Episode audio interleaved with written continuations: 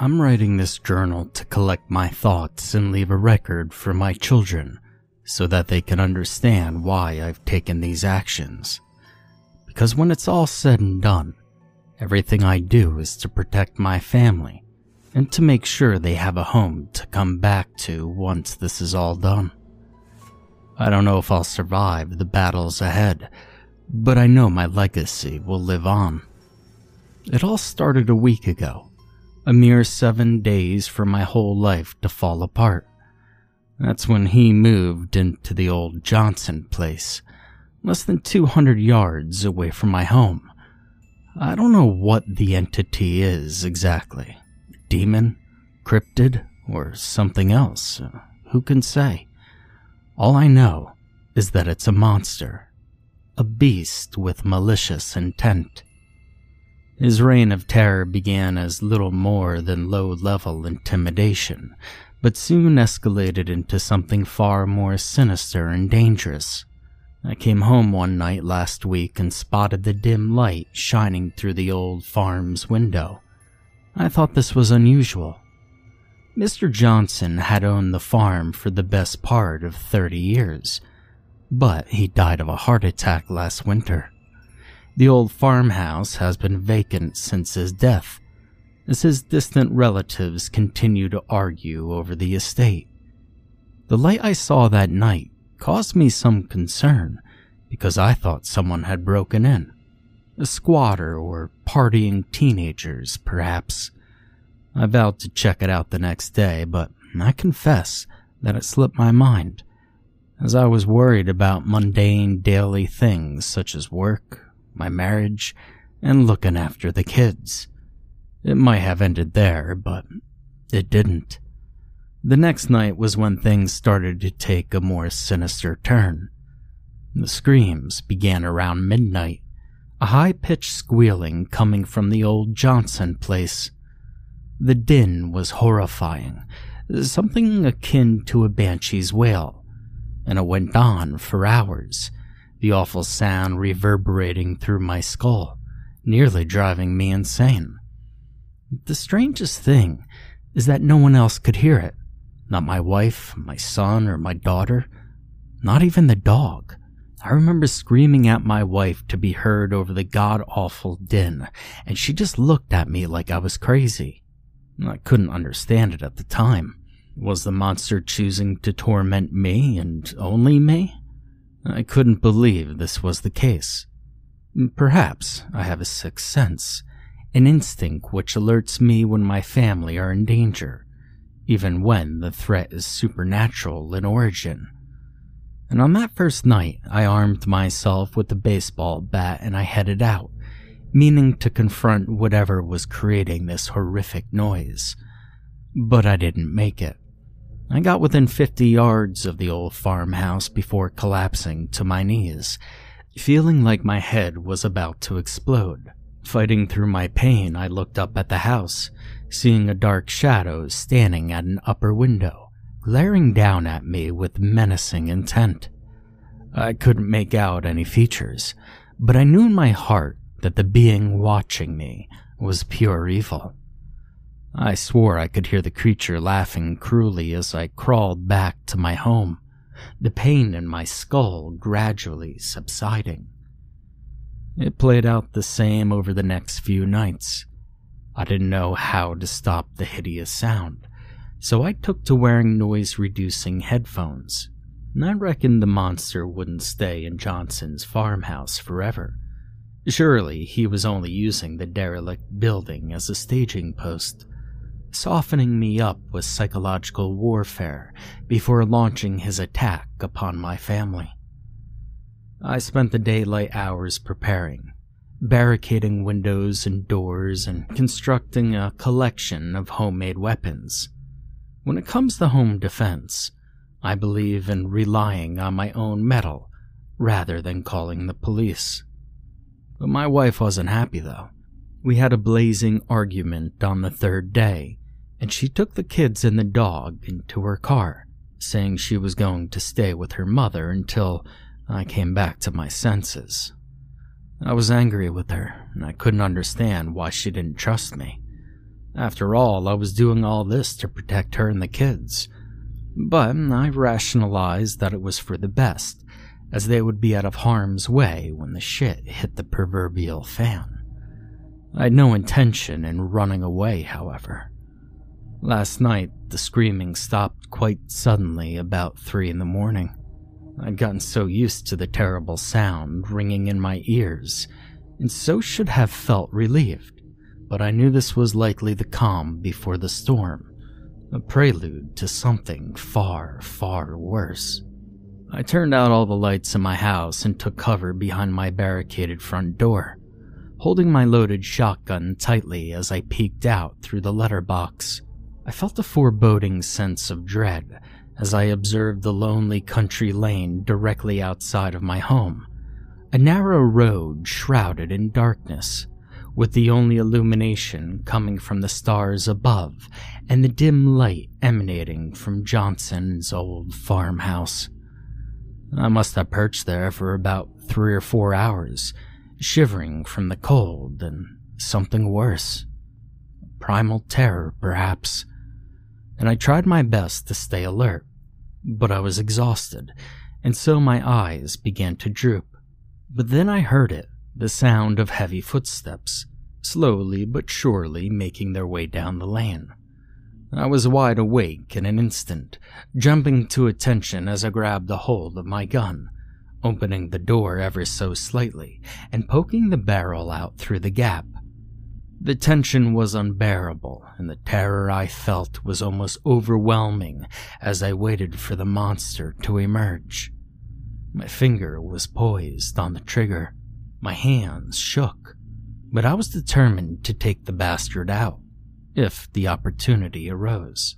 Finally, the creature appeared at the top of the laneway, still hidden in the shadows, and about 50 yards or so from my front door.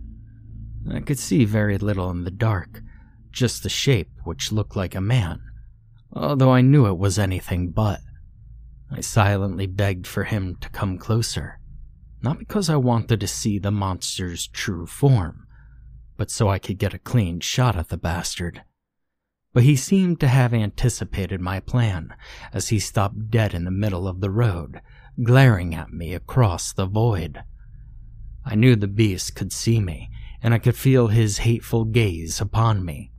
And then he started to laugh, a terrifying cackle which filled the night air. The noise was horrific, even worse than the screams of the previous nights.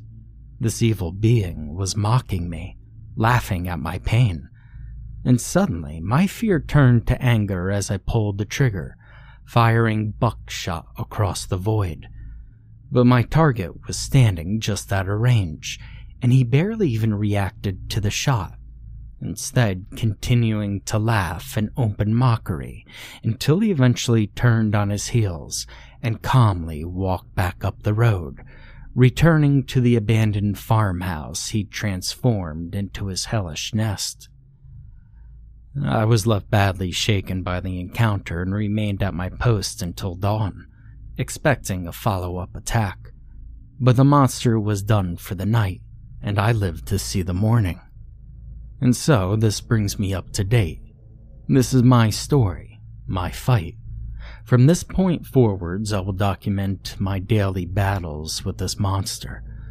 I'll prepare during the day and fight after dark, and I won't stop until one of us is dead. Monday. I spent the daylight hours building traps along the laneway and across the adjacent fields.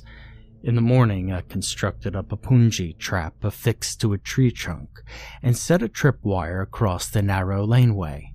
My afternoon was occupied by building a homemade pipe bomb, which I plan to use as an improvised hand grenade, if the monster gets close enough. My anxiety returned as darkness fell, but I felt more confident given the preparations I made throughout the day. For the first time since this nightmare began, I dared to think I'd gained the upper hand, but then I did something stupid which put me in grave danger. I fell asleep. I mean, I should have expected it, really. I hadn't rested for days at all, and pure adrenaline will only take you so far. I was perched up against the barricades, keeping watch whenever my strength finally gave way. And I closed my eyes. I don't know how long I was asleep, but the monster caught me off guard. I awoke to screaming, the banshee like wailing of the previous nights, except louder, as the terrible sound was emanating from right outside of my front door. I jumped up in terror, instinctively grabbing for my shotgun in a desperate attempt to defend myself. But it was already too late. The monster smashed through my barricade like it was made of paper. A second later, he used immense strength to smash in my solid oak door, knocking me down in the process. I was almost crushed by the weight of the door falling on top of me, experiencing a sharp pain in the back of my head as I hit the hard ground. I lost consciousness seconds later, but the last experience I had before everything went black was the sound of the creature's sadistic laughter. The first rays of sunlight were visible by the time I regained consciousness. My head was still throbbing as I struggled to pull my bruised body out from underneath the fallen door. And frankly, I was astonished to have survived the assault. The monster had gotten the better of me, and I'd been completely at his mercy. And yet he hadn't struck the final blow I can only conclude that he wishes to prolong my suffering. But my nemesis had made a fatal mistake, and he should have killed me whenever he had the chance. So, I pulled myself together. I bandaged my head. I downed some painkillers, and I got back to work. Tuesday. After repairing the front door, I set more traps throughout the day digging a pit and lining the bottom with sharpened spikes before covering it with branches and leaves. Next, I prepared a supply of Molotov cocktails using old beer bottles and petrol siphoned from my fuel tank. My head was still throbbing, and I didn't want to risk passing out again, so I got a few hours of sleep to recharge before the night's battle. I stood guard at the door expecting a repeat of the previous night's assault. But my nemesis changed his tactics, toying with me and testing my defenses. He circled my house, forcing me from window to window, and all I could see was a dark shadow moving behind the tree line, prompting me to take pot shots with my gun. But I had never hit him, and he laughed in open mockery every time that I had missed. I realized too late what his plan was. He wanted me to expend my supply of ammunition. And he almost succeeded, leaving me with only two shells. Pangs of panic hit me at this point as I considered my next move. If the monster broke in again, which he was certainly capable of doing, I wasn't sure I could stop the bastard. I considered making a last stand or even burning the house down around me, a desperate scorched earth tactic to deny my nemesis his final victory. But this didn't prove necessary as the creature broke off his attack, leaving me to fight another day. No doubt he wants to prolong my misery for at least another night. But I got a surprise in store for the bastard because I'm not going to play by his rules any longer. Wednesday afternoon. I want to document my thoughts and emotions before darkness falls, as I have a terrible feeling that tonight might be my last in this world. I phoned my wife this evening. It didn't go well. I just wanted to speak with the kids, but she refused to put them on the phone, saying I would only upset them. I lost my temper and I shouted at her, and she hung up on me. I tried calling back, but it went straight to the answering machine. I just don't understand the woman anymore. Doesn't she realize I'm doing all this for her and our children? If I don't defend our home, then who will? I was upset following the argument, but I knew I had to put it behind me and focus on the task at hand. Everything will get back to normal once this monster is defeated. But still, I cannot escape the awful thought that I may not win this battle, that I could die at the hands of my nemesis. But at least if the worst happens, I'll have stood my ground and my children can take pride in knowing that I fought for them. One way or another, this will be over before the dawn breaks. I'm tired of hiding away and waiting for this bastard to come to me. Tonight, I'm on the offensive. Wednesday night. I'm hurt. Bad. Somehow I've managed to get back inside the house, but I don't know how long I've got before I pass out due to the blood loss. I considered calling for help. Perhaps the ambulance will get here in time. But the truth is, I'm ashamed. The monster is dead. That's a certainty. But my victory is a hollow one. I don't know how this happened, but I must try to explain for the sake of my children. I launched my attack shortly after dusk, advancing down the laneway and across the fields, armed with my shotgun and carrying the pipe bomb I'd constructed over the previous few days. The horrible noise began almost as soon as I stepped out of my front door. The banshee like screaming, which deafened me, reverberated inside of my skull. It was nearly unbearable, but I was determined to fight through the pain. Was practically crawling through the mud for the last 50 yards, my head pounding like my skull was about to explode. I almost passed out due to the pain, but somehow I kept going my aching eyes focused on my goal the dilapidated old dwelling transformed into a hell house. And then I saw him in the window, a dark shadow watching me, emitting the hellish sound in an attempt to break me. I experienced a surge of righteous anger as I approached the house, lifting my bomb, lighting the fuse, and throwing it with all my might. The pipe bomb flew through the air, smashing the glass and landing inside of the house. A second later, and the device detonated with a deafening blast. The shadowy figure rapidly retreated from the window and emitted a howl of what I took to be pain. I cried out in triumph, knowing that I finally gotten the better of the bastard. So, rushing forwards, I kicked in the front door of the house and stormed inside with my shotgun in hand. I quickly discovered a trail of fresh blood, following it deeper into the house, barely acknowledging my surroundings as I focused entirely upon my quarry. Spotting movement in the corner of my eye, I turned to see a figure fleeing down a darkened corridor. And acting on instinct, I raised my shotgun, aimed, and fired feeling the heavy kickback against my shoulder.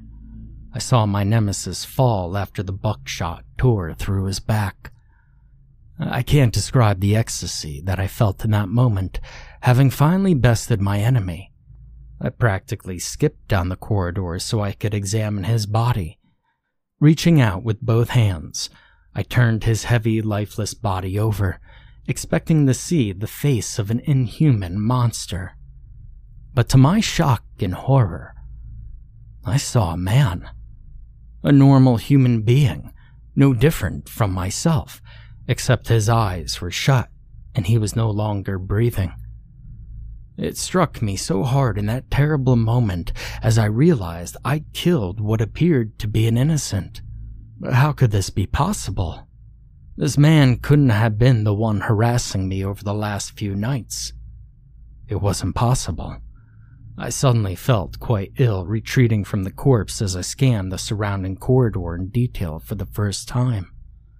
And what I saw wasn't the abandoned, decrepit old farmhouse I was expecting to find, but a rather lived in home, a comfortable family dwelling.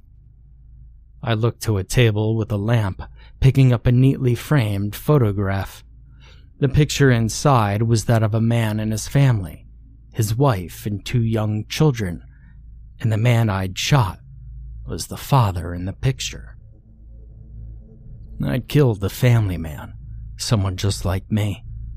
My head was spinning and I felt like I would vomit as I dropped the picture and retreated back down the corridor, away from the body of the man I'd brutally killed.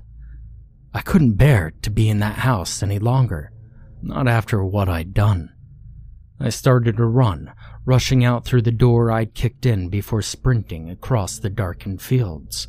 I could hear screaming behind me, but not like it was before. It was a woman and a child crying out in grief. They must have found his body. Tears were rolling down my cheeks as I fled from the scene like a coward. I guess I was still in a state of shock because I forgot about the pit in the front of my door, and I unwittingly fell into my own trap, piercing my leg on a sharpened spike. Somehow I avoided impaling myself, but I sliced my thigh open and started bleeding like a pig. I managed to pull myself out and apply a makeshift tourniquet, temporarily halting the flow of blood. I don't know if I'll lose consciousness or whether or not the wound will become infected, or maybe I'll just end it all, using my final shotgun shell to blow my head off. I don't think I could go on after this anyway. Not after killing an innocent man but I'm trying to understand how this all happened. Was I fooled by some kind of black magic? Or was it all in my head? But I guess it hardly matters now, I suppose. I thought I was doing the right thing by fighting to protect my home and my family. But perhaps I was the monster all along. God forgive me, because I doubt anyone else will.